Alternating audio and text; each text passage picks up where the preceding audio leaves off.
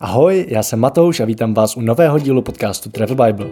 Spovídám v něm české a slovenské cestovatele, aby se podělili o svoje zážitky, zkušenosti i praktické typy.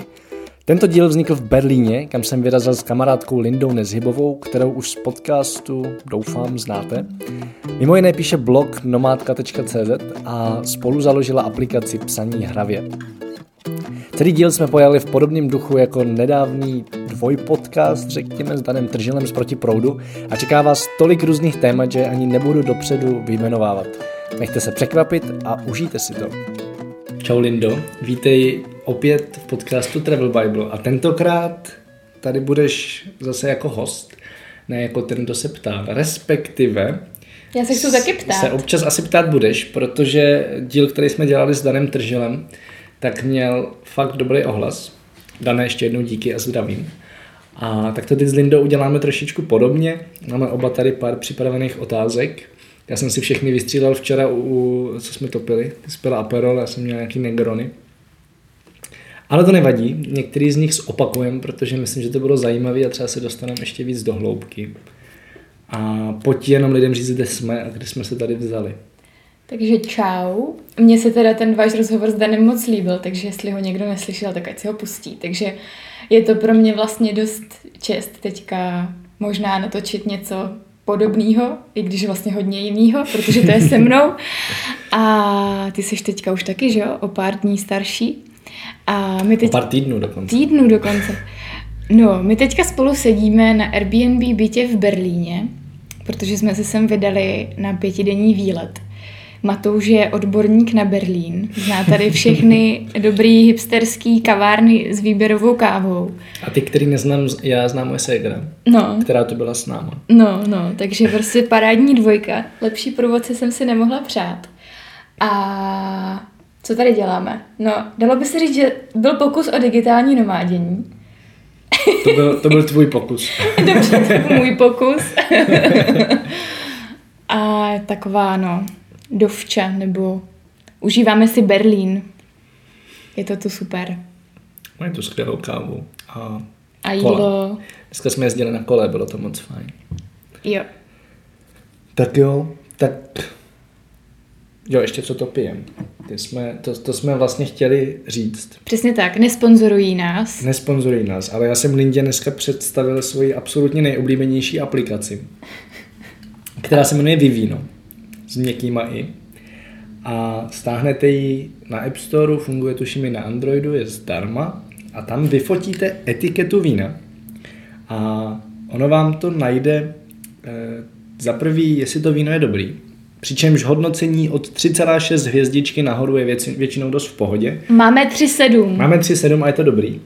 A často vám to řekne i další věci, třeba jako běžnou cenu toho vína, nebo jak zhruba by mělo, mělo chutnat a dokonce tam je občas i párování s jídlem a recenze od lidí. My třeba na Zélandu, my jsme to chválili v podcastu ze Zélandu s Petrem, jsme bez ní tam asi úplně bychom, nevím, co bychom dělali, protože na Zélandu přijdete do supermarketu a je tam asi tak zhruba polovička plochy zabraná regálama s vínem a těžko se vybírá to dobrý. A my jsme naštěstí měli tuhle apku, takže jsme tam vždycky běhali, fotili etikety a pak vybrali to úplně nejlepší. No a teď pijeme, co to je, Baron von Maidel. Je to a, německý prostě, suchý víno. Ano, německý Pinot Blanc, takže rulandské bílé. A je moc dobré. Dobře to aplikace vybrala, Alinda samozřejmě. A je to fakt taková gamifikace docela ta apka, prostě běhat po tom obchodě a skenovat etikety a zjišťovat. A to ještě nevíš, že můžeš s lidma sdílet, co zrovna piješ. Tam si no, můžeš přidat, třeba, já tam mám třeba Víťu a sleduju, co Vítě pije. se můžeme sledovat navzájem. Můžeme se zájemně sledovat, no. tak a pojďme to přenést do vážnější cestovatelské anebo i necestovatelské roviny. Dobrá. Tak co tam máš? Začni. Ty jsi říkala, se... že to bude úplně jiný. Jo, no. Tak jsem zvědav. No, já se tě zeptám, jak moc tě baví být, teďka tam dávám uvozovky, ale celebritou, jo, protože tvoje segra to s oblibou říká a i, i ty máš jako pár historek, že jo, kdy tě třeba někdo někde pozná a naváže s tebou řeč, nebo jo, tak jako jak to vnímáš, baví tě to, nebo ještě o tobě nepíše no, teda blesk, asi No věď. právě, ale zatím mě, to, zatím mě to vlastně hrozně moc baví. Nevím teda, jestli celebritu, děje se mi to tak jednou za měsíc v Čechách, že mě někdo pozná. Aha. Na cestách trochu častěji. Třeba na Zelandu se nám to s Petrem dělo pořád a tam to bylo náročné, protože nás všichni hrozně opíjeli. Ale v Čechách mě to vlastně hrozně baví, protože já bych jako běžně neoslovil člověka na ulici nebo eh, nevím, baristu v kavárně, to možná výjimečně jo, ale není to úplně Ale častý. kvůli kávě, ne? No, přesně, většinou, přesně tak, většinou jako kvůli kávě, že bych se s ním dal do řeči o kávě a pak bychom to možná přenesli někam jinam. Možná. A eh, hrozně mě baví třeba to, že jako přijedu do Prahy, přijdu do kavárny místo, což je jedna z mých domovských takových nějakých destinací. A místo, kde se hlavně vždycky zastavuju hned po cestě z letiště, protože ono je na geniálním místě, na Hračanský. A oni už ví, nejen, že jsem od někud přiletěl, ale ví odkud. a hned se jako ptají, jak, jak jsem se měl a jestli tam teď budu zase chodit častěji a tak. Což je hrozně příjemný. A vlastně to je, to je pocit domova, který bych jinak možná neměl. Takže ta kavárna ti ho dává? No každopádně, to je jako víc kaváren, to je kafe Mite v Brně, ale tam to tak bylo vždycky. To je tak hmm. maličký, že si tam pamatuju každýho hosta, který přijde víc než jednou. A třeba teďko kafe Letka, kam jsem zase chodil pro změnu každý den, protože jsem chvilku bydlel přímo nad ní. Hmm. No, takže pocit domova je v tomhle fajn a je fajn, že člověk občas pozná lidi, který by jinak prostě nepoznal. Ale občas je to divný. občas, občas se třeba lidi jenom fakt divně koukají. A ty a, tušíš. A já tuším. A ono, já si myslím, že oni taky jenom tuší. Jo. Protože já jsem si právě jako sám uvědomil, v jaký můžou být pozici, protože jsem je dojel z Brna do Prahy a já tím, jak jezdím první třídou, tak docela běžně potkávám známí lidi a docela běžně se s nima dám do řeči. A teďko, teďko jsem prostě seděl přes uličku vedle člověka, který, by měl, který mi byl úplně strašně povědomý. A já jsem si furt říkal, je to herec? A pak jsem říkal, ne, to je nějaký politik. A teď jsem, neoslovil jsem ho, protože jsem furt si ho nedovedl zařadit. A celou cestu jsem přemýšlel, kdo to je. A pak jsem vystoupil z toho vlaku a říkám, to byl Stropnický, to je obojí. prostě herec a politik zároveň. A, a chápu, že tohle má asi víc lidí. Hmm, hmm. No a tak kdybych to měl nějak zhrnout, tak když tě lidi někde poznají, tak jsi rád, že za tebou přijdou, aby, jako, aby se lidi třeba nebáli tě oslovit. Určitě. Když tě poznají. Jsem jo. rád, jo, jo, jo. A zažil jsem takovou jako storku, že se někdo hrozně bál mě vyrušit od práce. Tak, tak děláš na důležitých věcech, že jo? To jako... No, no, no. hlavně v Berlíně. ano, hlavně v Berlíně. No, i když, i když pracuju, tak samozřejmě je v pohodě říct čau, jako já bych si řekl, kdybych zrovna dělal na něčem fakt důležitým, tak bych si jako řekl, ale rád člověka pozdravím a třeba fakt nedělám na něčem důležitým, mm. nebo je to setkání důležitější než ta práce, na který zrovna mm. dělám. Mm. Já bych chtěla říct, že mně to přijde vlastně strašně zajímavý, že ačkoliv taky tvoříš vlastně víceméně věci jako online, hmm. tak je potom ale hrozně hezký přijít do kontaktu offline s někým, že jo, někým živým, protože to děláš pro lidi ty věci, že jo, takže když někdo přijde, pozdraví tě, tak najednou to mezilidský setkání je prostě podle mě jako hrozně moc důležitý. No, asi to nejdůležitější. Hmm. Fakt, jako když, obzvlášť když potkám někoho na cestách a on se pak zmíní, že nevím, že poslouchá podcast. To je asi nejčastější varianta, že fakt někdo říká, hele, já vlastně jsem poslouchal podcast a už jsem dlouho uvažoval, nebo jsme, může být často pár, jsme uvažovali, že někam vyrazíme a měli jsme jako přečtený všechno o tom a četli nějaký blogy a toto, toto. To, to. Ale až v tom podcastu jsme vlastně slyšeli rozhovory s naprosto vlastně jako normálníma lidma a až tam nám došlo, že my jsme taky ty normální lidi a že můžeme v pohodě jet taky. Hmm. A to si pak přesně říkám, jo, to je vlastně ten důvod, proč to dělám. Teď jsem si nedávno počítal, kolik času jsem nad tím už dohromady strávil. Kolik? No je to strašné číslo. Jako, kdybych, kdybych bral i přepisy rozhovoru, my jsme docela dlouho dělali. 30 první, si říkal, víc. Prvních 30 dílů, myslím, tak bylo ještě přepsaných hmm. jako, a zeditovaných, že to nebyl jenom hrubý přepis. Fakt jako byl to psaný rozhovor ze vším všudy. Tak dohromady to bude nějakých 500 hodin, možná víc. Hmm což není úplně málo. No. Hmm. Ale baví tě to. No baví mě to, ale právě nikdo mě za to neplatí a, a kdyby nebylo tady těch lidí, kteří pak přijdou s, hmm. s tím, že to někam posunulo, tak už bych to asi dávno nedělal. Hmm, takže choďte za Matoušem, jo? Prosím vás, všichni, co to slyšíte. Díky. Co tam máš dál? Tohle mě baví.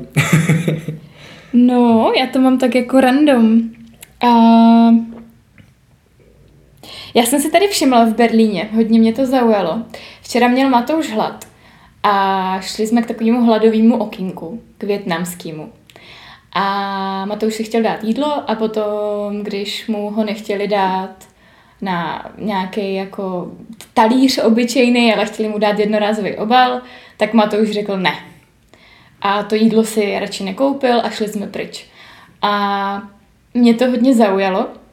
Vlastně jsem to o tobě nevěděla, že jsi takovej ekolog uh, a přijde mi to hodně zajímavý, tak bych se o tom chtěla nějak pobavit, jak to hmm. vnímáš tady nějaký asi ten zero waste nebo stop jednorázovým obalům.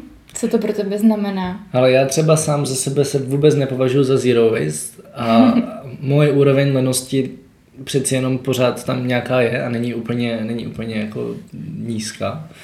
To jsme tady včera řešili, že vlastně lenost je hybatelem většiny věcí na světě, ale bohužel... Třeba něco vymyslíš. Ano, ale bohužel jako v případě odpadu eh, je to hybatelem dost negativním směrem. Hmm. A spíš si poslední dobou čím dál tím víc, a vlastně to začalo jako první Azii, prvním tím, kdy jsem si fakt uvědomil, jak hodně špatný to je. Hmm. Jo, protože my tady jsme schopni odpad strašně dobře schovávat.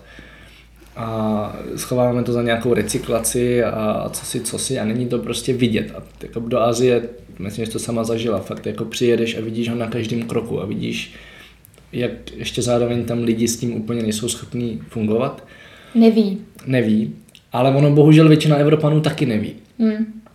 Jo, a já jsem si uvědomil, že fakt jako je spousta věcí, které jsou úplně stoprocentně zbytečný. Hmm. Že to fakt je jako jeden kus plastu, nejčastěji, který se použije jednou, není vůbec potřeba, ale použije se jednou, vyhodí se a pak vlastně nikdo neví, jak dlouho se rozkládá. Ono sice se jako říká, že dejme tomu plastový brčko se rozkládá 60 let, jenomže to se jenom rozloží na dlouhý plastový vlákna a u těch nikdo neví, jako, co se s nima děje dál. Hmm. Jo. A to je podle mě úplně to nejhorší. Že vlastně tady fakt můžou být navždy. Hmm. A hlavně je to dost nová věc, že jo? Kdyby to bylo 60 let, tak tam ještě Právě. jako nejsme od toho no, vzniku no, plastových no, no. brček. A jako fakt nikdo reálně neví, co se s tím skutečně děje. A až teď se začíná objevovat, jakým způsobem se to dostává do vody, jak se to dostává nám do těla, jako jak, jak se to mm. pohybuje v rámci to, celého toho koloběhu v přírodě. A tím pádem aspoň v těch případech, kdy fakt vím, že ten plast je úplně zbytečný, tak se mu snažím co nejvíc vyhýbat. Mm. Jo, a jsou to určitě kelímky na kafe, to je podle mě nejvíc ne, úplně jako divná, zbytečná věc, že jako když potřebuju rychlý kafe a nemám si ho do čeho dát, tak si dám prostě espresso z hrnku, který vypiju na jeden na jedno napití. Mm. A jinak si vozím svůj vlastní keep cup. Jo, nebo nějaký hrnek prostě, fakt jako já jsem dřív chodil do kavárny fakt s hrnkem. jsem věděl, že půjdu někam na hrnek. No a poslední dobou jsou to hodně brčka, mm. že už jsem se fakt naučil říkat si, že ho nechci, protože to vždycky jsem si uvědomil až v momentě, kdy mi ho přinesli a v ten moment už se prostě vyhodí, že mm. už se mm. nemůže použít znova. Tak teď už jsem se naučil si říkat, že nechci brčko dopředu, pokud to není podnik, kde vím, že dávají brčka, které se recyklují mm. a díky moc za to, naštěstí v Praze strašně moc přibývá těch možností je spousta. No a co ještě? A pak vlastně i gelitky a pitlíky, no. Takže taky přinesu vždycky na pokladnu, mám v košíku prostě cibuly, brambory, to, to, to, ty, jak to dáváš na ten pás supermarketu, to, to tam postupně vyskládám a vždycky ten prodavač, nebo ne vždycky, ale často se ptají, nechcete na to sáček? Jo, jo. A říkám, ne, ty proč, ty to má svůj vlastní obal, že jo, brambora má svůj vlastní obal, proč bych ji dával do nějakého plastu? Hmm. To znám, no. Mě takhle občas málem projde jakože zadarmo, že si ty lidi v, v tom krámu neuvědomí, že tam jsou jako ty věci z toho obchodu, že si myslí, že to je jenom nějaká moje taška. Hmm. že kdybyste chtěli někdo nakupovat zadarmo, tak buďte ekologičtí. ne, to já za to rád zaplatím. Já zase. taky. No a, a poslední dobou si to uvědomil víc a víc, jakože ono se i čím dál tím víc šíří různý videa, kdy prostě vidíš, jak někde moře vyplavilo verlibu, která v sobě měla x tun plastu. Mm. A vidíš nějaký fotky mrtvých želv, který prostě zabilo jenom to, že třeba měli v nosní dírce zapichlý brčko. A nebo nevím, jestli si viděla takovou tu fotku s mořským koníkem, jak za sebou táhne vatovou tyčinku do uší. Tak to je jako strašný. Další strašně zbytečná věc, že jo. Mm. No, tak z tohohle hlediska se aspoň snažím s tím mm. něco dělat. A, a právě fakt mi v tom hodně pomáhá Asie, jakože mm. vždycky a fakt vždycky, když se tam vrátím, tak je to jako o stupeň nahoru. Mm. Protože si vždycky v tom dovedeme, hele, vlastně to není tak těžký, jako mít vlastní láhev na vodu třeba, nějaký fakt jako, nevím, podle mě jsou to hrozně malé kroky, které můžou změnit hrozně moc. A, a musí začít u jednotlivců, ne? Jo, jo, u nás. jo, jinak to nejde.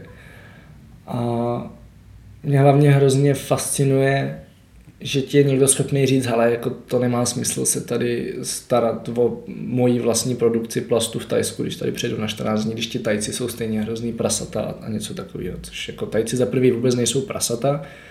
A, to ne. A strašně se to tam změnilo. Hmm. Ale zároveň je potřeba si uvědomit, že takovýchhle turistů, jednotlivců, kterých tam přijedou na 14 dní, tak letos bude minimálně 40 milionů. Jo, už loni počet turistů, který tam za rok přijeli, přesáhl počet stálých obyvatel. A když si vezme, že každý je tam průměrně 14 dní a každý by za jeden den ušetřil jeden plastový pitlík, tak je to 14 krát 40 milionů za rok. To je jako kurně mm. velká hromada. Mm.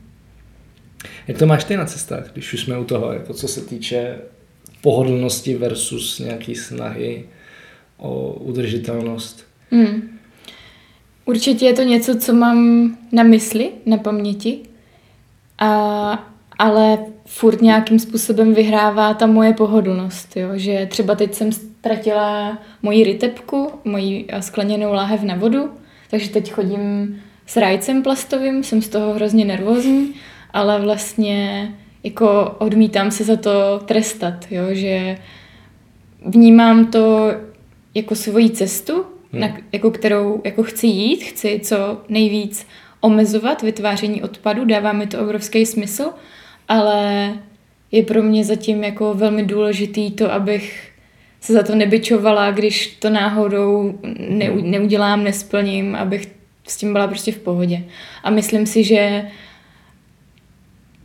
postupnýma krokama je to stejně jako nejlepší cesta protože jinak je člověk z toho zbytečně ve stresu a tak. Hmm. Jo, a já myslím, že jako začít malýma krokama je vlastně hmm. mnohem udržitelnější, protože znám lidi, kteří se jako hrozně natchnou do něčeho, skočí do toho po hlavě hmm. a pak úplně přestanou, protože vlastně zjistí, že je to, řekněme, hrozně nepohodlný. Ono to není složitý v dnešní době. Jako žít zero waste podle mě fakt dneska už není složitý. Ale je to nepohodlný. Je to strašně nepohodlný, no. Jo, jakože když si zapomeneš nakoupit a fakt potřebuješ jít do té byly, mm. nebo něčeho takového, co tam máš před domem, tak to prostě v podstatě nejde. Nejde, no. Jo, dneska se rajčata balí do plastu. Pokud mají nějak chutnat, tak většinou ty jediný, který mají chuť, jsou ty, které jsou automaticky mm. zabalený v plastu. Mm. A v momentě, kdy si řekneš, že jako nebudeš využívat nic z toho, tak myslím velmi rychle dospěješ do bodu, kdy tě to vlastně začne hrozně štvat mm. a vrátíš se zpátky na nulu. A já se taky snažím jít jako step by step postupně. Ale právě proč jsem to, tady to téma nakousla, že mě vlastně na tobě včera zaujalo to, že si to jídlo nedal, jo? A to je zrovna třeba situace, kdy když mám hlad, tak jsem protivná. A jako já bych si to asi na ten jednorázový obal nechala dát, jo. Hmm. Ale vlastně mě velmi zaujalo, že ty ne. A to je jo, něco, co mě hodně baví. Jako pro kontext bylo to v 11 večer. No po tom, co jsme šli z baru a byl to poslední podnik po cestě.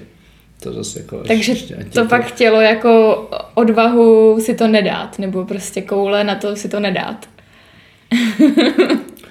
Já nevím. Podle mě teda. No, mě by třeba spíš zajímalo, jestli to byl nějaký Větnamec, Číňan, něco takového. Asi spíš Větnamec, i když tam měl čínský jídlo, tak jestli jako si časem uvědomí co to znamená, jako proč jsem si to jídlo nedal. Myslím, že Proto... dokud mu to Evropská komise nenařídí, tak... Uh...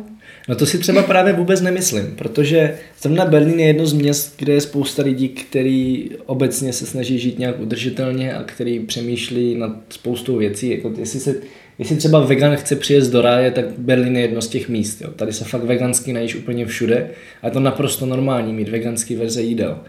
A, a to samé jako paleo a mít pokud možno přesně jako co nejmíň odpadu a to, že se tady věci recyklují, to, že tady jsou blešáky, prostě ty, jako tohle město je v tomhle hrozně silný. Je tady ještě silná v podstatě jako střední třída mladých lidí, který podle mě jsou v tomhle případě úplně největší hybatele. Jo, protože v podstatě tam patříme i my. Pro nás je to jednoduchý, nevadí nám si někde připlatit o něco víc v momentě, kdy je to vlastně kvalitnější a dlouhodobě udržitelnější a zároveň jsme v tomhle případě mnohem víc vzdělaní. No a vidím to v Praze. Jako v Praze se teď začíná, co se odpadu týče, měnit spousta věcí. Hm, postupně. A, no. a je to podle mě díky nátlaku lidí. Jo, a já jsem se třeba i docela dost poslední dobou bavil s lidma v kavárnách, proč nedávají slevy na vlastní hrnky, anebo proč nedávají vlastně jako, podle mě je lepší varianta vlastně nechat si zaplatit za ten jednorázový kelímek, jo. A některý z nich to potom zavedli. Nebo třeba solista tak to dělal a neměl to nikde napsaný. Mm. Jo, což mi vlastně to úplně vlastně postrádalo smysl. Mm. A mám pocit, že to vychází od těch lidí. Jo, a musí tam být tady ta vzájemná diskuze vlastně jako o co jde a oni si to často v tom provozu neuvědomují. A oni si třeba ani neuvědomují, že je to stojí spousta peněz. Jakože fakt, dejme tomu u toho kafe, že prostě ty kelímky něco stojí a ono se to rozpočítá celkově do ceny, do ceny kávy, ale jde to dělat jinak a ve výsledku z toho těží úplně všichni. A hlavně naše děti si myslím. Budoucí. Krásný. Tak. tak konec ekovsuvky je dlouhé. no, velmi dlouhá. Ale já se chci zeptat, jak se ti teď poprvé cestovalo v dodávce, kterou se nám ještě s Jirkou podařilo si půjčit, mm. jako obytnou, což se mně hrozně líbí, tady ta myšlenka. Fakt si půjčovat věci, si teď třeba půjčuju motorku, mm. poté co jsem dospěl k závěru, že ji nechci vlastnit, že to je příliš velká zátěž, tak si ji půjčuju. A zajímá mě, jak se vám cestovalo a jestli v tom hodláte nějak, nějak pokračovat. Děkujeme Kačce z Brna za půjčení dodávky a moc mě to bavilo. Poprvé nám odpadl takový ten nějaký mikro stres z toho, kde budeme spát, kde budeme jíst a fakt jsme to brali jako takový experiment, že si to vyzkoušíme a odpadlo nám hromada vlastně starostí spojených tady s těma věcma. A zjistili jsme, že i okolo tady toho dodávkování je celá ohromná komunita lidí, spousta aplikací, spousta míst, které si lidi navzájem doporučují. Takže to mi to přijde taky hodně zajímavý, že ty lidi sdílí a podporují se navzájem. A my jsme dojeli teda do Rakouska, protože jsme měli jenom pár dní. A i tam jsme potkali strašně moc Čechů, takových jako zapálených sportovců, kteří tam lozili po horách nebo sjížděli řeky a spali v dodávce. Že jako hodně mě to baví. Na druhou stranu si uvědomuju, že teďka ještě jako bezdětná děvčica bych se chtěla podívat eh, někam dál, třeba do Jižní Ameriky nebo na Nový Zéland. Hmm. A že to dodávkování třeba po Evropě si dovedu představit potom s dětma, že prostě hmm. hodím do auta a pojedu. Hmm. Nebo pojedem. No. Takže to mi přijde vlastně úplně ideál, jakože na to cestování s dětma. Já vím, že to je takový moje téma podcastový, jestli jste slyšeli podcast s Verčou Hurdovou, tak tam jsme se o tom hodně bavili. Ale v tom mi to přijde úplně geniální. No. A to jste jeli jenom na výlet, nebo jste nějakým způsobem se snažili tam pracovat? Byl to jenom výlet, ale samozřejmě jako nomádce mi to nedalo se nad tím nezamýšlet, hmm. Ale uvědomila jsem si, že by to chtělo v momentě, kdybych takhle chtěla fungovat jako nomádka na cestě, tak bych potřebovala trochu jiný režim. Musela bych být fakt třeba ve městě a mít dny, kdy pracuju a mít hmm. dny, kdy jsem v lese. Hmm. A nevadí mi nemít signál, protože třeba v tom Rakousku fakt v lese nebyl signál. Že bych tam neudělala žádnou práci na dálku. Hmm. Ale kdybych třeba psala knížku jako Matouš, tak asi dobrý. a měla hotový rešerše. ano, ta hotové rešerše jsou důležité. Doporučuji dodávku všem a ještě jak jsi zmínil to, že jsme si ji půjčili, tak to si myslím, že je úplně geniální cesta, protože protože pořízení dodávky stojí strašný ranec peněz a pokud jste, pokud jste to nikdo nezažil, tak nevíte ani, jestli vás to bude bavit, jo. Hmm. Podle mě často se necháme natchnout na nějakých Instagramech nebo sociálních sítích nebo z vyprávění, že je to boží, ale dokud to člověk nezažije sám, tak prostě nemůže podle mě dělat takhle velký rozhodnutí, jako je pořízení takového stroje. Hmm. A doufám, že, že to bude čím dál častější, že si lidi budou třeba šérovat jednu dodávku navzájem. Protože vlastně i těm kamarádům z Brna ta dodávka většinu roku prostě stojí v Brně a nikdo ji nepoužívá. A to je škoda. To je právě ono. Vlastně jako to, že tě to nebude bavit, to je podle mě dost nepravděpodobný, ale může se to stát. Spíš ten hlavní důvod, proč si ji půjčovat, nebo proč vlastně jako šerovat věci, je přesně tohle, jakože ty máš dodávku, která nevím, kolik může stát, jakože i s, 150, 200. přestavbou. Já spíš mám představu, že to bude ještě mnohem víc, jako pokud má být trochu lepší, být zateplená. Klidně půl míče, míč. No, no, a v momentě, kdy vyjedeš na dva týdny v roce mm. a zbytek ti stojí, tak to je prostě jako... To je blbý, no. To je, to je blbý, no. Ale jako na druhou stranu je to auto, je, jsou tam obrovský rizika, co se týče nějakého bourání a tak, takže ono jako, nevím, jestli existuje nějaká služba, která by takhle půjčovala dodávky obytný, pokud hmm. ne, tak by to bylo podle mě hrozně fajn. A, ale je potřeba vyřešit tady ty věci, no, jako co se stane, když se ta dodávka pokazí a tak, no. A tak to se řešit dá. Já hmm. to právě teďko, to pro mě bylo velký téma u těch motorek hmm. a fakt se to dá řešit docela dobře. Samozřejmě pojištění v ten moment, nějaký havaríko, je výrazně dražší, pokud to není závislý na majiteli a má kryt víceméně všechno, včetně nějaký krádeže a x dalších věcí, které se tam můžou stát, že to někdo odře. Prostě jako u té motorky je fakt častý problém, že ti někdo při parkování zboří. Jo? Hmm. Že ji máš zaparkovanou ve městě a, a někdo si toho při vyjíždění nebo najíždění na parkoviště nevšimne a zboří ti. A aby ti tohle pojištění krylo, tak jako je dražší, ale podle mě ten benefit, který dostaneš navíc, je naprosto úžasný a vlastně jako se to v pohodě vrátí. OK. Mám se ptát já? Ptej, jsem teďka nějaká zaseklá. Mě vlastně zajímá, co pro tebe znamená možnost pracovat na dálku. Protože jsi jedna z těch, kterou znám skoro nejdíl z české nějaký nomádské komunity a pořád tě to drží hodně. tak co to pro tebe znamená? Tak myslím, že odpověď čekáš. Je to svoboda. A myslím, že mě to nepustí už nikdy. Už nikdy, i když budu mít rodinu, i když bych třeba pracovala někde na nějaký zaměstnanecký poměr, i když to nevím teda, a, tak a, ta hodnota té svobody pro mě bude asi důležitá vždycky. Jo, a... Jak se to projevuje? No, jak se ta, jako ta svoboda jo. sama o sobě, jak se projevuje? Pro mě rozhodně v tom, že můžu být tam, kde chci být. Takže je to nějaká jako možnost změny lokace, možnost být tam, kde potřebuju a taky možnost si vybírat, na čem chci pracovat, co chci dělat, co chci rozvíjet. Mm-hmm. A to je pro mě hodně důležitý. No. Takže vlastně vnímám, že je to pro mě nějaká životní cesta.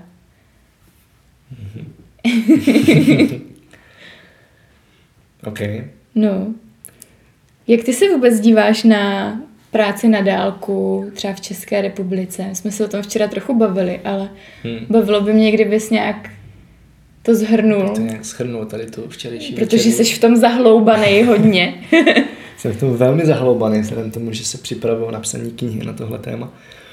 A já ji vnímám jako budoucnost. Hmm. V podstatě, možná už současnost, a jenom si ji tolik nevšímáme. A vůbec to nesouvisí s nějakým jako digitálním nomádstvím, nebo ne nesouvisí, ale to, že někdo jede pracovat na tři měsíce z Tajska nebo od někud stropů, tak to je strašně malý procento těch, kteří reálně budou z práce na dálku hrozně moc těžit. A už těží. A vlastně je krásně vidět, že dneska firmy, kterým to nevadí, to, že mají remote zaměstnance, že se jim zaměstnanci někde třeba jako nám Pavla odstěhovala do Indonésie a tak jako my v ten moment jako zaměstnavatele máme úžasnou šanci sehnat nebo získat si ty nejlepší lidi, protože v dnešní době vlastně na pracovním trhu peníze už nehrajou až takovou roli. Spíš je obrovský problém vůbec jako s množstvím lidí s dostatečnou kvalifikací a schopnostma. Je jich hrozně málo, v Čechách tuplem. A je obrovský problém s jejich motivací a stabilitou. Jo, protože běžně v kancelářské práci tak většina lidí fakt jako vydrží třeba rok. A pro tu firmu je strašně drahý nabrat na to místo nového člověka, zaučit ho, nějakým způsobem ho zapojit do toho týmu, nějakou dobu to trvá, on pak chvilku funguje a pak zase odejde. A jede se, na, jako jede se od nuly znova. A v momentě, kdy do toho týmu zapojí vzdálený zaměstnance, pro který ta motivace je někde úplně jinde a nechybí jim ta svoboda, protože já mám pocit, že vlastně kancelář ti vezme přesně to, co jsi říkala, jako možnost žít kdekoliv a třeba si rozvrhnout čas tak, jak chceš. Jo? Plus ještě třeba nenechat se vyrušovat, to je jako další věc, strašně důležitá podle mě. No a tím pádem firmy, které nabírají lidi, kteří pracují na dálku, tak můžou ušetřit, protože pro ty lidi nejsou nejdůležitější peníze a zároveň můžou získat ty nejlepší a můžou si dlouhodobě udržet. A jako do budoucna si myslím, že to bude opravdu obrovský trend, už teďka je. Hmm. Takže jenom vlastně na těch firmách, kdo bude mezi prvníma a přizpůsobí se tomu, protože hmm. jako jiná cesta podle mě není, pokud opravdu stojí o kvalitní lidi a šťastný lidi ve své firmě. Hmm. No a já myslím, že to je krásně vidět na komunitě na volné noze, hmm. která a teď, teď ani nemyslím jenom komunitu kolem fakt jako portálu na volný noze, já fakt myslím freelancery, freelancery obecně, protože o těch se za stolik nemluví a vlastně nejsou za stolik vidět. Ale většině lidé, lidem je naprosto ukradený, kde ten freelancer je. Protože je dneska tak těžký sehnat dobrýho člověka v naprosté většině oborů, že jsou rádi, že ho vůbec seženou. A do těch firm to prostě jenom jako trvá, než to přijde, protože ono, co si budeme povídat, jako ono to je dřina. Pro tu firmu je to velká dřina. Je potřeba úplně jinak nastavit procesy, je potřeba být mnohem striktnější v nějakých pravidlech komunikace, je potřeba být mnohem pečlivější ve výběru těch lidí. Jo. To je jako další věc, kterou si taky až tak jako dopředu lidi neuvědomují. A tím pádem to firmám logicky trvá delší dobu ale mám pocit, že fakt jako poslední půl rok, tři čtvrtě rok, kdy už k nám dorazila ta vlna totálního nedostatku kvalitních lidí, tak se to začíná dít a, děje se to prostě z naprosté nutnosti.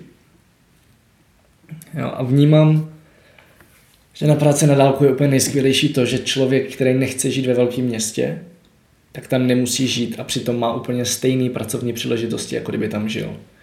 Já znám spoustu lidí, kteří prostě nechtějí žít v Praze. Mm. A v ten moment oni se dlouhodobě odřezávali od těch nejlepších nabídek práce, protože se všechny v podstatě akumulují v Praze a v Ostravě, Brně trochu, ale jako primárně Praha. A tak buď žili v Praze, byli nešťastní, nebo žili mimo a dělali práci, která byla totálně podhodnocená. Jo. A dneska prostě žijou v Orlických horách třeba, ale mají pražský plat což podle mě i pomůže venkovu obecně. A už je to i vidět, já jsem teď zrovna jsem koukal na nějaký grafy jako obydlenosti venkova a, a zastavil se ten klesající trend. Zastavilo se to, že vlastně z venkova lidi postupně odchází do měst a naopak se tam začínají vracet, sice pomalu, ale jistě. A hlavně tam začínají žít. A teď jsem byl po dlouhé době na nějakém pořádném výletu po Čechách a hrozně milé mi to překvapilo, protože vlastně tím, že lidi začali v těch vesnicích nebo malých městech znova žít, tak jim záleží na tom, jak vypadají. Což tak dlouho nebylo, že Oni tam, jako když už tam bydleli, tak často jezdili za prací někam jinam. Dojížděli. Hm. Vrátili se v 7 v 8 večer a bylo jim ukradený, že to město je polorozpadlý, hnusný, že tam není kam jít na kafe, není tam, kde se najíst, není tam, kde se potkat s kamarádama. A pokud pracuješ z toho města na dálku, tak najednou ti na tom záleží. A ještě máš možnost to změnit, protože máš mnohem víc volného času. Takže ten trend je skvělý a nevyhnutelný podle mě. To jo, no. A taky důležitá věc podle mě je, kterou si málo lidí uvědomuje a tak si tím potřebují říct, že hodně lidí si myslí, že když člověk pracuje na dálku, nebo když je digitální nomád, nebo jakýkoliv tady to slovo, to je jedno, tak eh, že je v pryč jako celou dobu. Že cestuje prostě 12 měsíců v roce, každý hmm. den, hmm. ale to takhle vůbec není, jo. Jako podle mě je to fakt jenom o tom životním stylu, o tom, že si to člověk dovolí, že, že může sám sobě si to dovolit a je to vlastně úplně jedno, kde je, ale je to o tom nastavení té mysli za mě teda. A já třeba jsem po třech a půl letech na volné noze dospěla do fáze, kdy mě třeba začal chybět kolektiv, jo? že mě najednou mm. přestalo stačit jenom to virtuální komunikování, ale potřebovala jsem nějaký fyzický kontakt s lidma. Takže třeba fakt došla jsem do bodu, kdy mě vlastně přišla mnohem lepší varianta mít se za kým vrátit na fyzické místo, mm-hmm. ale mít zároveň tu možnost být, kde chci. Jo, souhlas, souhlas. Já tohle třeba řeším v rámci nomádské komunity, já, jako tím, že jsem v ní docela aktivní a tím, že většinu času trávím v místech, kde je nomádu hodně, tak pro mě to je vlastně už dneska o tom, že se potkávám stále do kolečka se stejnýma lidma a nabaluju samozřejmě další, ale vlastně pořád jsem v nějaké komunitě. Ale vím, že pro spoustu lidí je tohle největší problém dlouhodobě a, a přesně ho řeší tak, že se jako v pohodě vrací. Jo? A i vnímám to, že pokud chceš, aby nějaký tým nebo nějaká spolupráce dlouhodobě fungovala, tak je potřeba se občas potkat osobně. Jo? A, a většina lidí to dělá. To vůbec není pravda, že by to nedělali. A, a zase, ať pracuješ z Tajska nebo z Orlických hor, tak prostě občas zajedeš na to místo, nebo se domluvíte jako celý remote tým a potkáte se. Jsme se třeba teď potkali v, jako před festivalem a na festivalu, že? a ta akce byla v podstatě z části pro nás, protože nás to jako Team Travel Bible donutilo se fyzicky potkat na jednom místě a fyzicky být spolu na skvělý afterparty, když úplně na posledním zbytku sil, které jsme někde vyhrabali, ale bylo to skvělý. My jsme taky takhle vlastně jako remote tým z psaní hravě jsme aspoň třeba dvakrát do roka si udělali takový team building na nějaké chatě, abychom se potkali všichni a měli nějaký fyzický kontakt spolu. No. Hmm. Jako, to fakt neznamená, že když je někdo nomád nebo pracovník na dálku, že už se nikdy nevrátí nebo nepotká s nikým osobně. Je nesmysl úplný. No. Mě zajímá, co bys dělala, já jsem to už řešil včera, ale co bys dělala, kdybys v životě vůbec nemusela řešit peníze? Tak protože už jsme to řešili včera, tak jsem na tuhle otázku velmi dobře připravená. hmm. Víc bych se fušovala do vzdělávání. Víc bych chtěla, aby byli lidi v životě spokojení, aby dělali to, co je baví.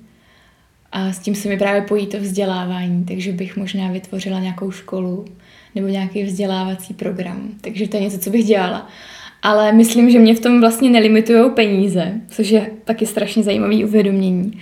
Ale limituju se jenom já sama, na což jsem si právě včera při- přišla. Hmm. A to je hrozně zajímavý. Takže si každý z vás, kdo to teďka posloucháte, položte stejnou otázku a zjistěte, jestli je to fakt jako, že jenom něco odkládáte, anebo to, jestli to můžete prostě dělat hned já jsem vlastně zjistila, že můžu, že jenom prostě hmm.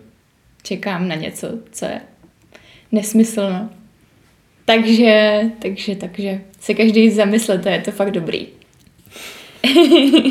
jo, tohle je jedna z mých velmi oblíbených otázek, jako sám pro sebe. Mm. A ty jsi říkal, že se na ní ptáš docela často, viď? Jo, jo, já si dělám tak jedno za čtvrt roku takový reality check. kde mám připravenou sadu otázek a z toho je jedna z nich tahle. A vždycky si dám aspoň půl dne a radši celý den fakt volno. Jedu někam na výlet a v momentě, kdy jako se uvolním, zapomenu, nebo ne, že bych zapomněl, ale trošku jako nechám za sebou tu běžnou operativu, to, co neustále řeším, tak si prostě dám pár hodin času a odpovím si tady na ty otázky, pořádně se nad tím hluboce zamyslím. No a tahle je jedna z mých nejoblíbenějších. Hmm. Doporučuju, doporučuju všem. Za co si myslíš, že by lidi měli víc, být víc vděční? Protože vděčnost třeba bylo jedno z témat, který jsme včera v baru hmm. dost řešili. Hmm. Myslím, že za všechno. Máš jako ty něco konkrétního? Když se na to takhle Konkrétního ptáš. úplně ne, ale myslím si, že obecně chybí vděčnost lidem. A to mi souvisí vlastně s tou spokojeností, že v momentě, kdy člověk se so, začne soustředit na to, za co může být v životě vděčný, tak přirozeně podle mě se ta spokojenost začne dostavovat, protože i kdyby tam bylo sebe víc špatných věcí, tak furt jsou tam i dobrý a je to jenom o to, na co se soustředíme, čemu věnujeme tu pozornost. Hmm. Ale je to těžký, jo, hmm. to není to samozřejmě, je to trénink, je to um, um tohle dělat. Jo. Ale jako kdybych měl vypíchnout pár věcí, tak to za mě bude to, v jaký době jsme se narodili, hmm. protože jsme nikdy v historii neměli takhle dobré možnosti a takhle úžasný přístup ke vzdělání. Což je jako věc, kterou si málo kdo uvědomuje, bohužel. Ale v podstatě ty dneska máš všechno dneska najdeš na Google. V podstatě jako největší problém je příliš velké množství informací a to je úžasný problém. To je jako, co by za to lidi před ještě 30 lety dali za tenhle problém. Protože fakt jako když si chtěla před 30 lety, OK, nejme tomu před 40-50 lety, když se chtěla něco dozvědět o biomechanice, což je mimochodem obor, který tehdy neexistoval, tak zkusíme nějaký jiný. Nevím, natchne tě astrofyzika jako amatérského nadšence, tak dneska máš úžasné možnosti se o tom dozvědět hrozně moc a ve výsledku fakt třeba jít dělat na nějakém vědeckém projektu. Před těma 50 lety jediná možnost byla v podstatě vystudovat vysokou školu tady v tom oboru, případně v nějakém příbuzným, protože jediný zdroje toho vzdělání byly ve vědeckých knihovnách. Jo. A to je naprosto geniální. Takže dneska, když se rozhodneš, že úplně změníš obor, tak je strašně jednoduchý to udělat. Samozřejmě, že to stojí nějaký úsilí, musíš jako vyfiltrovat zase ten balast, mm. ale ve srovnání s tím, co to bylo předtím, co to vlastně bylo před Googlem, před Wikipedií, před obrovskýma portálama s kurzama, tak je to nic. A tohle je bohužel věc, kterou se lidi moc neuvědomují a tím pádem za ně nejsou vděční. Mm.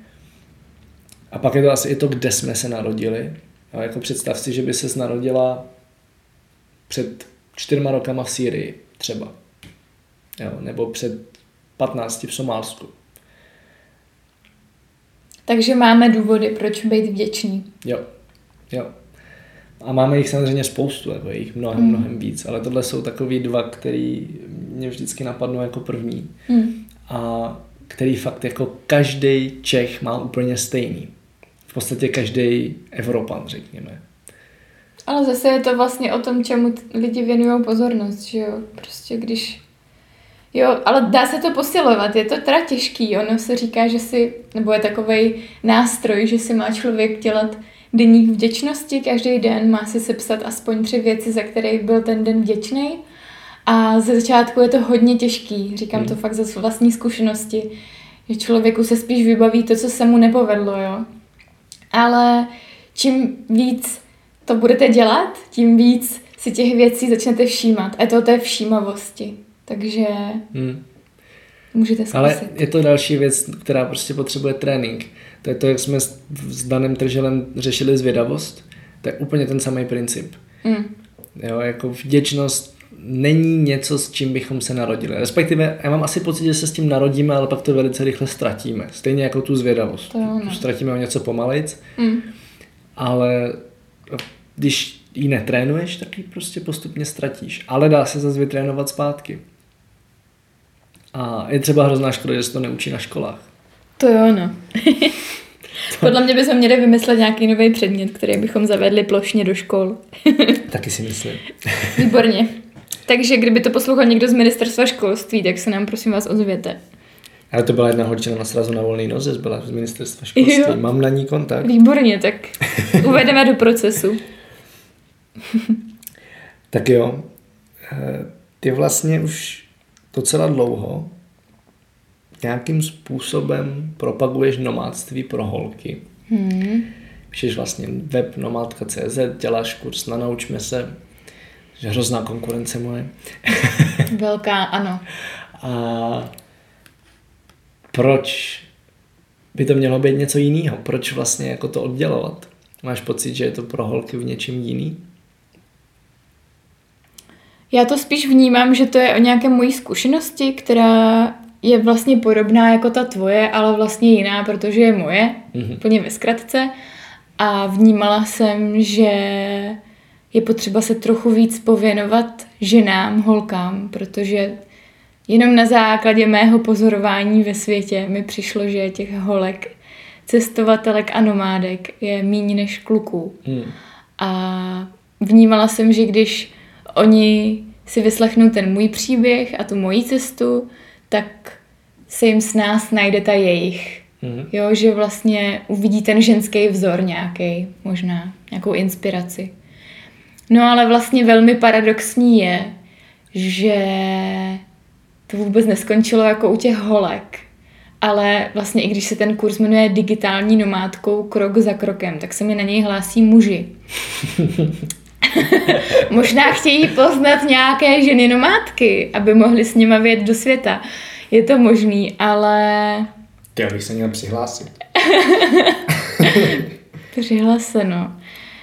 Takže je to fakt čistě o tom, že jsem chtěla podpořit eh, ženy, holky a sdílet ten svůj příběh. Není v tom žádný feminismus nebo tak. No ty jsi to teď jako řekla, kdyby feminismus byla nějaká nemoc. Já si naopak, To ne. naopak myslím, že feminismus je hrozně dobrá věc.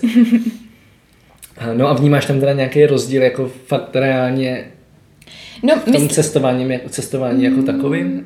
Nebo třeba i v hledání práce, protože jako já to vidím, já prostě vidím, že holky automaticky jsou často buď vyřazovaný, nebo jsou braný jako někdo mín schopný. Opravdu? No, no bohužel to tak pořád je, jako fakt to vidím. Jo. A Škoda. je to no, obrovská takže je škoda. potřeba s tím něco dělat. Takže jít nějakým příkladem. A já jsem to spíš tak vnímala, že jsem viděla, že hodně nomádů po světě se věnuje IT jobům, jako programování a tak. A vlastně hmm. mi přijde, že v dnešní době, jak už si to zmiňoval tady v podcastu, je vlastně fakt možnost podstatě živit se, čím člověk jako chce, jo, když Hmm. si to najde, to svoje publikum. A to je za mě vlastně úplně ta nejhlavnější message. Prostě, že pokud ty holky mají něco, co je fakt baví a mají to publikum, tak nemusí být programátorky, aby takhle mohly žít a fungovat. Hmm. A hlavně, co já se snažím také všem vysvětlovat, že to není o tom, jako jet někam s notebookem na Bali, ale je to o tom jenom udělat nějakou změnu, která povede k jejich spokojenosti. A ať Hmm. už to bude práce z domu jenom, nebo z chalupy někde na Moravě, tak jde, je to o té svobodě, je to o té možnosti, Hmm. kterou si dají. Hmm. A no, to je celý. No a ono i s tím IT, jako mimochodem už zdaleka není pravda, že by většina nomádů dělalo v IT. Právě, Nebo no. že by většina práce na dálku byla v IT. Naštěstí už to není pravda, já bych třeba v ten moment nemohl fungovat. Mhm. Já Ale- taky ne, no. Ale ještě jako co se týče holek v IT, to je právě další věc. To je, to je takový jako uh, taková divná představa, že programátor prostě je chlap. A já si myslím, že kdyby bylo víc programátorek holek, tak z tohohle světa, nebo jako z našeho pracovního světa zmizí tak strašně moc problémů. Protože je prostě pravda, že holky automaticky jsou mnohem lepší v empatii a tím pádem v komunikaci. A fakt jako často bavit se s programátorem. Já si vždycky říkám, ty, kdyby tam byla nějaká ta holka jako takový ten mezičlánek, tak která umí programovat, ale zároveň se s ní budeš bavit lidskou řečí, třeba česky nebo klidně anglicky, tak bych jí platil zlatem. prostě. Tak ty prostě. máš teďka problémy, že jo, s programátorem? Ne, tak... to není teďka. To není teďka a to nejsem já, to je jako celosvětový fenomén tohleto. A znám holky programátorky. A fakt to tam vidím. Fakt tam vidím přesně tady ten obrovský rozdíl, že chlap, když se ponoří do programování, tak je prostě ponořený v programování. A když se holka ponoří v programování, tak je pořád ještě mnohem víc ponořená v těch vztazích, jako obecně mezi lidských a strašně to pomáhá. No, vy jste teďka vydali skvělou knížku, která mi přijde dobrý rozcestník pro lidi, kteří třeba nevědí. A je to úplně v pohodě nevědět třeba, co by člověk mohl dělat na dálku. Ale je dobrý něčím začít a nečekat. A, takže knížka Travel Jobs, kterou Travel Bible Team teďka vydali, tak si myslím, že rozhodně stojí za to proskoumat, pokud někdo z vás neví. Jinak um, Lindu nic neplatím. Ještě Linda platila to víno a jahody, který tady teď ujídám. Takže děkuji za reklamu. Ale jo, je to tak. Takže jo, a tam vlastně člověku se hezky rozšíří díky té knížce obzory v tom, že opravdu už to nejsou jenom IT joby, kterýma se dá živit na dálku a to je strašně důležitý hmm. vědět a šířit tady to. Ale máš pocit, že jsou nějaký, jako nějaký soubor vlastností nebo schopností, které lidem pomůžou v tomhle velice rychle se měnícím světě uspět? Jo, ať, ať, už se týká, ať už se to týká práce na dálku, tak obecně jako dnešního pracovního trhu, který se strašně rychle mění. No, že už to není to, že jsi nejlepší v jednom oboru. Hmm. Tak co myslíš, že to je? No, já si myslím, že to je právě ta schopnost reagovat na změnu, jo. A prostě brát změnu jako něco přirozeného, mm-hmm. co tady mezi náma je a vždycky bude. A dovolit si občas vykročit do nějaké nejistoty, i když to bolí a může to být nepříjemný, ale zároveň to může být něco mnohem lepšího, než právě teďka zažíváte a může to být ten správný krok, takže chce to určitě odvahu hmm. a chce to určitě právě to přijmout, že změna je v pohodě. A jako já jsem teda úplně asi největší úkaz tady toho, protože jsem taková jako velmi málo tolerantní k nějaké, k něčemu, co mi třeba nevyhovuje a snažím se ty věci jako hodně rychle měnit, takže uh, takže to ono. Jako je to docela těžký vlastně tady s tím fungovat, v momentě, kdy máte fungovat v nějaké společnosti, jo, a už v tom potom figurují i jiní lidi. Hmm. A, ale jako podle mě to je fakt jediná cesta, jako brát změnu jako v pohodě věc. Hmm. Tak ono fakt je pravda, že v dnešní době obrovská část ekonomiky stojí na jobech, které před 20 lety hmm. neexistovaly. Hmm. A podle mě se to bude hrozně zrychlovat ještě tím, že se teď fakt jako začíná automatizovat spousta věcí, u kterých jsme si ještě nedávno mysleli, že to nejde. Hmm. A já jsem zrovna včera poslouchal podcast o budoucnosti za prvý eh, computingu, jakože počítačů, výpočetní techniky a o kvantových počítačích a nějakých dalších možnostech, které tam jsou, o biomechanice právě a o dalších takových, jakože pro nás skoro pořád jako science fiction věcech. Ale ty věci už se dějou. Jo? A ta změna se podle mě bude pořád zrychlovat. A v podstatě jako je to nevyhnutelný. Je, je to nevyhnutelný a v momentě, kdy se zasekneme v tom, že teda jako jsme nejlepší v... Teď mě nenapadá příklad jsme nejlepší třeba v lakování aut, tak pokud se nezaměřím na to, že budu lakovat ručně nějaký veterány, který prostě jako je už na světě jich pět kusů a nejde to tím pádem rozumně zautomatizovat, tak prostě ta práce nebude existovat. Takže ať jsem v tom úplně nejlepší v lakování v lince ve Škodovce, tak je mi to vlastně k ničemu a musím se někam posunout, že? musím jako být v pohodě s tou změnou. Mm. A ne se jako zaseknout na tom jednom bodu, že teda já jsem teď ten nejlepší, tak proč bych měl dělat jiný obor? Já jsem hrozně ráda, že to říkáš a vlastně si myslím, že může přijít i velká ú, jako úleva pro lidi, kteří třeba nemají žádnou nálepku teďka, že by byli nejlepší grafici nebo hmm. nejlepší prodavačky. Hmm. Prostě je to jakoby v pohodě, protože jenom je jako podle mě potřeba začít jako vnímat sám sebe, to, co vlastně člověka jako baví, nějak naplňuje, dává mu smysl a vlastně být jako ale připravený na, na to to změnit, pokud to prostě nebude ta správná cesta, nebo jo, jako fakt se to vyvíjí a já jsem se tě chtěla zeptat, jako jestli máš nějakou vysněnou profesi, jo, ale to je vlastně úplně jen teďka... Jako pro sebe? No, pro sebe, jestli...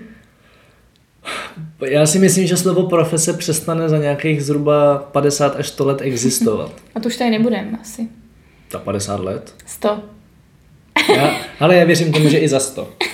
Ono, když se, jako když se podíváš historicky na vývoj dlouhověkosti, nebo na vývoj jako průměrného věku, tak pokud si to spočteš, tak nám to docela v pohodě vychází na těch 124 nebo 118 v tvém případě. Tak to doufám, že budeme pořád takový fešáci, ale... Já si myslím, že jo. Myslím, že budeme někde v Asii tam sedět před domem a budeme se tam starat o svých 50 pra, pra, pravnoučat. Je, to bude krásný. Budeme jim vařit a bude to úplně úžasný. tak to je super. No, já vysněnou profesi nemám. Mm. Já, v podstatě, jak jsem ti říkal včera, jako, když se zamyslím nad tou otázkou, co bych dělal, kdybych neřešil peníze, tak bych dělal to samé, co dělám teď. Mm. A pro mě je dlouhodobě vysněný život tvořit něco, co mě baví a zároveň to přináší nějakou hodnotu ostatním. A to se průběžně pořád mění. Jo, to může být knížka, může to být web, může to být film, což je třeba věc, která mě dlouhodobě láká hodně. A může to být obraz a může to být něco, co ještě dneska neexistuje. To si jako nedovedu představit, že, mm. že někdy budu tvořit. Mm, to je super. A můžeš to vlastně měnit v průběhu života, že jo? Mm. A reagovat na to. Což je podle mě další věc. Jako kreativita je jedno z těch dalších věcí, jakože to spadá do stejné kategorie jako třeba vděčnost a zvědavost. Je to zase věc, to je v podstatě jako sval, že čím víc člověk trénuje kreativitu, tak tím je kreativnější. Prostě v momentě, kdy něco vytvoříš, tak zároveň tím vytváříš skvělý prostředí k tomu, abys vytvořila něco dalšího. A pokud si z toho vytvoříš zvyk neustále něco tvořit, tak vlastně neust- to, to, to je ta, jako ta umělecká můza. To není něco, co by jako náhodou přišlo někomu z vesmíru, kdo se zrovna válí na gauči. To je prostě něco, co přijde přesně proto, že neustále kultivuješ tu schopnost tvořit. A pak už je jako jedno, do čeho to přetavíš. Jak ji kultivuješ, tu svoji schopnost? No, takže něco tvořím. takže něco tvořím a já jsem si poslední dobou jako hodně nastavil svůj pracovní čas a rozdělil jsem si ho do velikých bloků, protože třeba jsem měl dva měsíce před festivalem, který pro mě byl jako velmi nepřirozený, protože jsem hodně organizoval, hodně se potkával s lidma, pořád jako řešil nějaké drobnosti a to jsou věci, které mě hrozně vysilují, ale vlastně mě hrozně baví udělat ten festival, takže jsem věděl, že to je téměř nezbytný. A po ty dva měsíce je to v pohodě, ale teď mám zase období, kdy nic takového nedělám a kdy už začínám dělat na nový knížce a je to něco, co tvořím. Jo, a co si tvořím já sám introvertně, jsem s tím naprosto v pohodě a, a baví mě to. A pak zase bude chvíli nějaký období, kdy budu ten extrovert, abych třeba i ty věci dostal do světa. To jako taky, čo, abych si tam mohl tady sám tvořit pro sebe, byl bych jako hrozně happy, spokojený, nemusel bych se moc bavit s lidmi, s kterými se nechci bavit a řešit, že něco nefunguje. Ale vlastně by ty věci, které vytvořím, asi ne, neměli pak takový neměli dopad. takový dopad, no. Hmm. To rozhodně, no. Myslíš, myslíš si, že je důležitý být bohatý finančně? No, to, no to souvisí s tím. To spíš závisí, jak definuješ slovo bohatý. Hmm. Protože v momentě, kdy přijedeš třeba do Laosu, Mhm. Tak seš automaticky bohatá. I kdybys měla na účtě tisíc korun, tak seš bohatá. Takže je to o tom, jak se na to jako koukáme. A já si myslím, že to je důležitý, jenomže je potřeba umět v podstatě jako sám sobě hýbat s tím měřítkem, nenechat si ho jako spát zvnějšku. Protože to jsem si asi nejvíc uvědomil ve Švýcarsku, když jsem tam s kámošem stopoval a trošku jsme se zasekli v St. Gallen. Neměli jsme kde spát a Švýcarsko je na země, kde si jako neustaleš někde ve křoví. To, to, to, to, úplně by to nešlo. No a naprostou náhodou jsme tam narazili na skvělého týpka, se kterým jsme do dneška v kontaktu a byl už za náma od té doby xkrát na návštěvě.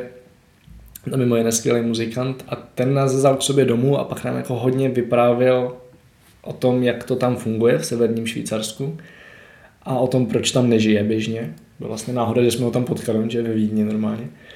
A on právě říkal, že tam je to dohnaný až tak do extrému, to, jak se lidi porovnávají mezi sebou a ne jako sami se sebou, se svým vnitřním nějakým nastavením.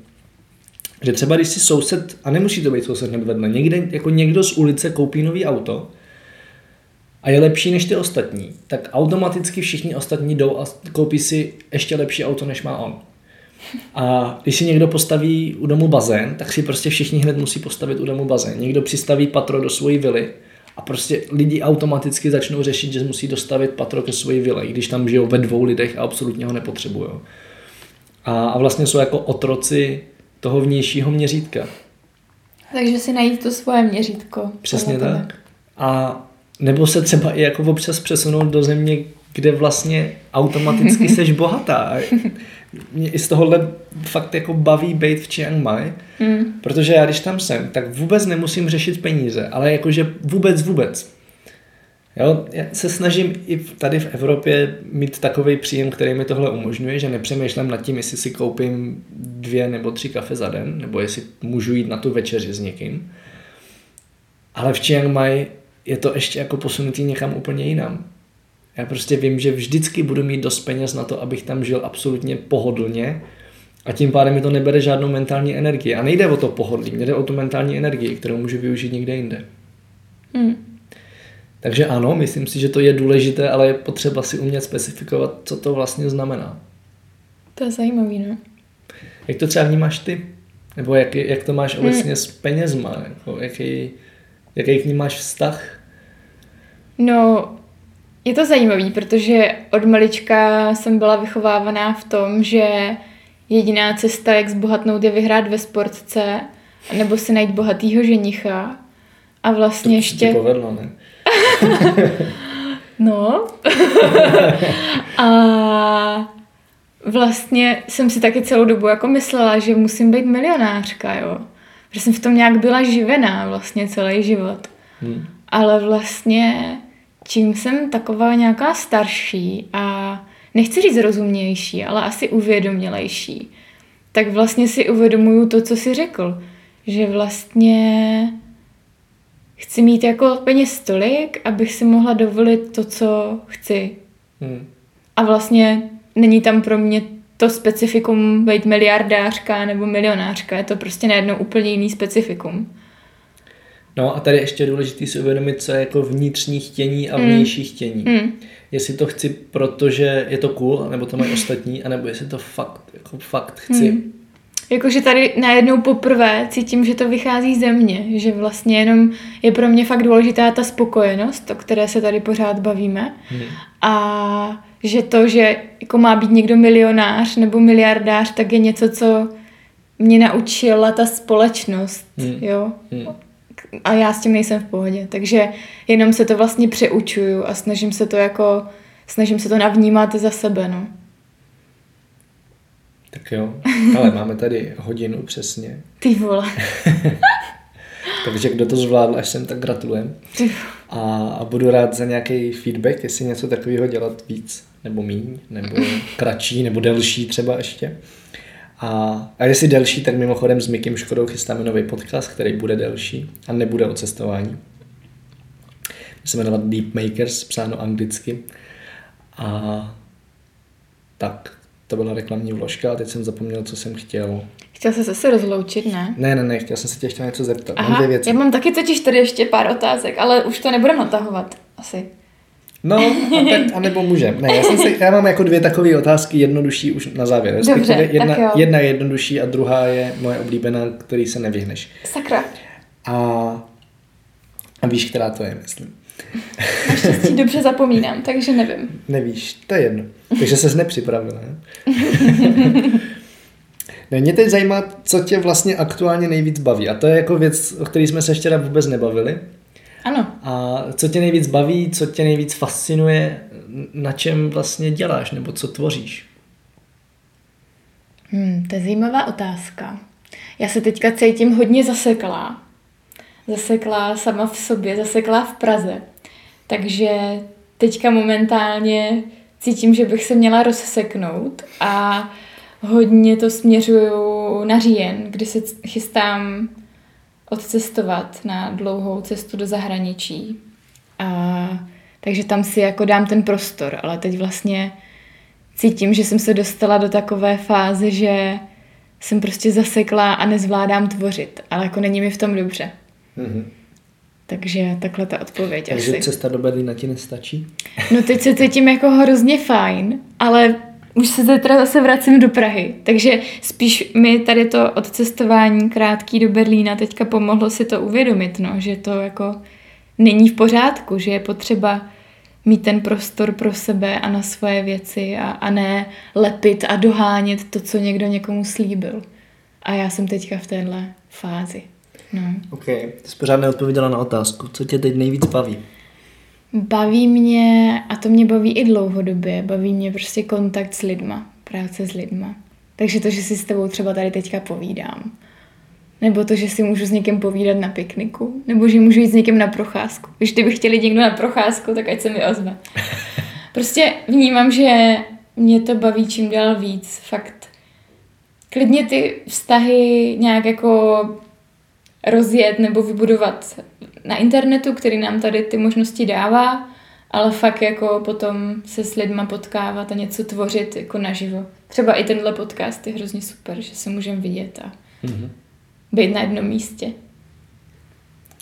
Tak a poslední filozofická otázka. Ach, Kdybys měla teďko možnost předat světu jednu jedinou myšlenku a byla by to skutečně jedna jediná, protože by se všechno ostatní vymazalo, tvůj blog, všechno, co si kdy dala, nějaký rozhovory, tenhle ten podcast, krom tady ty jedné jediné myšlenky, tak co by to bylo? hmm. A proč případně?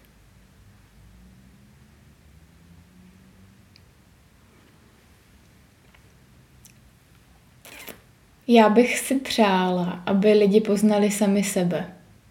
Protože když se poznají, tak budou líp vědět, co chtějí a bude se jim líp rozhodovat a dělat nějaký kroky. Ale to sebepoznání není jednoduchý. Bolí to a není to samozřejmé, je to zase nějaká vědomá pozornost tomu. A, ale myslím, nebo asi žiju v takové bublině, kde lidi na sobě dost makají a těch lidí přibývá a lidi si to uvědomujou a věřím, že i lidi, co třeba poslouchají tenhle podcast, tak to v sobě mají. Ale myslím si, že to je základ, poznat sám sebe. Co tobě nejvíc pomohlo se poznat? Já se pořád Nebo poznávám. průběžně No, pomáhá. to, to jako chápu, ale pr- průběžně co ti nejvíc pomáhá?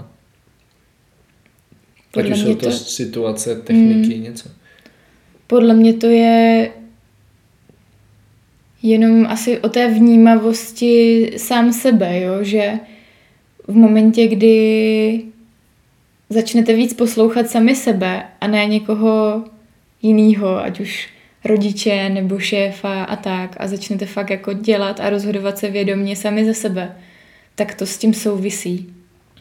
Takže mě vlastně asi nejvíc pomohlo a pomáhá to, že se nějak jako pohybuju tady na tom světě už sama za sebe. Mhm. Což třeba nevnímám, že by takhle bylo, když jsem třeba ještě žila s rodičema a tak. Mně to pořád přijde hrozně abstraktní. Už jenom proto, že často to není, že jako fyzicky posloucháš svoje rodiče, ty máš prostě v hlavě zakódované jejich myšlenky. Mm. Každý máme zakódované v hlavě myšlenky svých rodičů. A velmi často o nich nevíme, tak jako jak... Mm. Co, co s tím, jako jak poznat, jestli seš to fakt ty, nebo jestli to je myšlenka právě buď rodičů, nebo klidně jako nějaká myšlenka společnosti, že by to tak mělo být? To je podle mě hodně těžký poznat. Já s tím mám dost problém, ale je to o tom asi být otevřený a umět taky naslouchat nějakým jiným, jiným lidem a jiným situacím a jiným věcem, protože i na těch jiných příkladech a věcech si člověk dokáže uvědomit nějaké věci. Hmm. Takže je to za mě nějaká i otevřená mysl k tomu všemu. Ale za mě třeba je to strašně moc cestování, protože si fakt jako uvědomuju, že spousta věcí, u kterých máš pocit, že takhle to prostě je, a teď najednou přijedeš, třeba Japonsko, to je skvělý příklad, přijedeš do Japonska a všechno je úplně jinak. A teď si najednou říkáš, to je špatně. A to je blbá myšlenka, že jo? Takže se jako přesuneš k tomu, jak je možný, že to funguje. A vlastně se pak dostaneš k tomu, jak to, že si myslím, nebo jak to, že jsem si myslel, že to je špatně. A ještě lepší pro mě je cestovat s rodinou.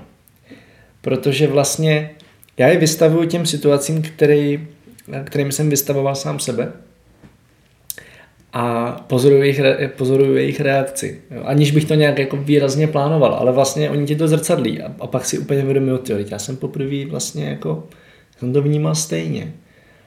A, a pak se ptám už jenom proč, proč mám pocit, že něco má být tak, jak si myslím, že by to mělo být, nebo proč mám v hlavě tuhle myšlenku. Hmm. A, a občas je to hrozná sranda. Mimochodem, myslím si, že bychom měli mnohem víc jako trávit čas se svojí blízkou rodinou. Už jenom proto, že to je vlastně to nejvíc, co v životě máme. Ale i tady z toho důvodu, hmm. že pak vlastně díky tomu poznáme mnohem líp sami sebe, protože oni nám zrcadlí spoustu těch věcí. A, a je to sranda. Hmm. Jako myslím si, že to nemusí být jenom rodina, ale můžou to být i jako blízký lidi, nebo hmm. i, i děti se říká, že, že hmm. jsou nejlepší zrcadla. Ale podle mě je k tomu potřeba mít tu otevřenou mysl, kterou jo, jsem to, zmínila. To určitě, jo. No. Dobrá. Tak to uzavřem. Ano. Na hodině a deseti minutách. Tak ti děkuji za povídání. Já taky. A dolijem si víno a může, může se mě zeptat na to, co se mě chtěla zeptat a já to nahraju a uvidím, jestli to použiju. Dobře. Nakonec jsem se rozhodl zveřejnit i další část rozhovoru a budeme pokračovat za chvilku. Nejdřív ale pár drobností. V první řadě si, pokud jste tak ještě neudělali, přihlašte odběr na Apple Podcast, Pocketcast či kdekoliv, kde posloucháte své podcasty, ať vám neutečou další díly. Najdete nás úplně všude jako podcast Travel Bible. Zároveň chci poděkovat všem z vás, kdo si od Travel Bible občas něco koupíte. Jedině díky tomu totiž může tenhle podcast fungovat. Kdybyste ho chtěli podpořit, mrkněte na travelbible.cz lomeno obchod a věřím, že si vyberete něco, co se vám bude hodit. Ať už je to Travel Bible jako taková, její mladší ségra Travel Jobs, VIP členství, online kurz digitálního nomádství, e-book Najdi svůj online grál, nebo třeba Procestuj svět jako učitel angličtiny. A pak samozřejmě i dost praktické věci jako luxusní notes na cesty a cestovatelský tričko, se kterým se domluvíte všude po jihovýchodní Asii. A chystáme momentálně další verze. Máme hotovou Čínu a skoro hotovou celosvětovou. Takže ještě jednou adresa je travelbible.cz lomeno obchod a předem děkuju. A teď už zpátky k podcastu. Já jsem se tě ještě chtěla zeptat, jestli věříš na zpřízněné duše. V jakém slova smyslu? Hmm, tak ta otázka asi spíš jako míří na to, jestli vlastně těch zpřízněných duší může mít v životě třeba člověk víc, nebo jenom jednu, nebo žádnou, a jestli jako vůbec něco takového jako existuje podle tebe. Věřím, že určitě. A mám pocit, že jich je vlastně neomezeně mnoho, že jenom jich jako za život vlastně poznáme hrozně málo. Protože to můžou být naše sourozenci stejně tak jako lidi na druhém konci světa, který vůbec neví o tom, že existuje nějaká Česká republika, který vůbec nemluví ani anglicky, na tož naším jazykem. ale vlastně v něčem nám můžou být strašně moc podobní, až skoro stejní. A já teď třeba vnímám, že jich mám kolem sebe docela hodně a každý takový člověk je zpřízněný v něčem jiným. To, co podle mě se musí prolínat, jsou nějaké životní hodnoty. A pak už je to úplně, jako úplně různý. Mm. A, a teď myslím fakt jako základní životní hodnoty, ne, ne hodnota toho, že potřebuju 100% svobodu v tom, co budu dělat za týden. A jako to, to je nějaká moje potřeba a asi částečně to je hodnota, ale není to ta nejzákladnější životní hodnota. A mám kolem sebe spoustu lidí, kteří to tak vůbec nemají, ale jakoby ty úplně nejzákladnější hodnoty tak mají totožný. Mm. Tak to je super. Mně přijde vlastně důležitý jako nějaký zpřízněný duše mít nebo najít, pokud je člověk třeba nemá. A fakt to může být v jakýmkoliv slova smyslu, jako dobří přátelé nebo dobří kolegové, někdo hmm. prostě s kým ti je dobře, takže to byla spíš taková otázka jako na vztahy vlastně, že mě zajímalo jako no. Jo, jo, což to je pro mě dlouhodobě velký téma. I právě z toho hlediska, že hodně měním lokality. Hmm. Nebo hodně, to, to jsme vlastně řešili posledně s Danem hodně, ono to zase tak hodně není. Vlastně mám jako pár takových základen hmm. A tam se vracím a vlastně vím, že tam vždycky někoho potkám z, těch velmi blízkých přátel. Ale stejně to je téma, protože fakt jsou lidi, kteří bych chtěl potkávat mnohem víc a prostě to fyzicky není možný. Hmm. A strašně moc věřím tomu, že fakt jako jsme nechci říkat jsme průměrem, ale že to, co nás v životě nejvíc ovlivňuje, tak je ten úzký kruh lidí, který máme kolem sebe, který má, trávíme nejvíc času. Což třeba vnímám jako jednu z největších přidaných hodnot práce na dálku, kdy si ty lidi totiž můžeš velmi aktivně vybrat. A byla to jedna z věcí, která mě hrozně štvala na škole, protože ti někdo řekne, tady máš teď 30 lidí, se kterými budeš trávit vlastně kolik? 80% svého času, když si vzhůru. Třeba. Hmm. Možná trochu méně, ale hodně. Hodně, hodně. A já nechci, aby mi někdo říkal, s kým mám trávit svůj čas. To je jasný, no, to je super. No. Jenom vlastně, já jsem si třeba na tady na tu otázku odpovídala, jakoby kdo je vlastně mi nejblíž takhle, nebo s kým jsem jako vlastně nejčastěji a je to pro mě strašně těžký vyhodnotit, protože taky vlastně měním bydlení, měním jo, ne, že bych měl nějaká kamarády, to ne, jo, ty aspoň nějaký jsou jako nějaký stálice, jo, ale je to pro mě vlastně těžký si takhle určitě, že jako nejblíž je mi jako Jirka, přítel, ale vlastně jinak jako, hmm. kdo je mi nejblíž, jako. Tak ono se to podle mě taky mění, podle toho, v jaký jsi situaci, mm, mm. na čem zrovna děláš, v jakém seš třeba právě tvůrčím cyklu. Já fakt vnímám, že pokud se člověk dostane do, do toho svýho, jakože fakt funguje podle nastavení svého těla a mysli, tak stejně funguje v nějakých cyklech, že nemůže pořád jako buď vydávat energii ven a něco jako vytvářet, nebo naopak nemůže pořád jenom se jako potkávat s blízkýma kamarádama, chodit na kafíčka a vlastně z nich nasávat tu energii. Hmm. Že se to tak jako točí v nějakém možná i spirál, že to ani není kruh, ale že to prostě někam roste, ale víceméně se to vrací vždycky na podobnou pozici, jenom v trošku jiných podmínkách třeba. A teď nevím, co jsem chtěl říct. Už vůbec ne. to byla nějaká hrozně hluboká filozofická myšlenka. A to jsme toho vína nevypili tolik. Hmm. Je vidět, že nám stačí málo. že nám kupte, prosím vás, nějakou flašku vína, jestli chcete další podcasty. No, no, no. jo, že se tím mění ti lidi, tak a mě se třeba mění hodně. Hmm. A mám období, kdy třeba vlastně nikoho nepotřebuju. Mám fakt jako čas, kdy OK, potřebuju se s lidma pořád potkávat, ale nepotřebuju nikoho takhle blízkého. A pak jsou takové období, kdy vlastně vnímám, že buď najednou mám vlastně jakoby energie nebo třeba zkušenosti na rozdávání, takže mám vlastně potřebu jim vracet to, co jsem od nich třeba někdy dostal, a nebo naopak potřebuji jejich podporu. Tak v ten moment najednou jako aktivně začnu pracovat na tom, abychom spolu trávili hodně času. A pak jsou fakt takové jako období, kdy Nikoho nepotřebuješ. Kdy fakt jako nikoho nepotřebuju, když si vystačím víceméně sám a udržuju kontakt jenom s těma úplně nejbližšíma Hmm. a pak naopak třeba navazuju hodně nový kontakty tady v ten moment. Hmm. Mně přijde hodně zajímavý, jak jsi zmínil to být sám.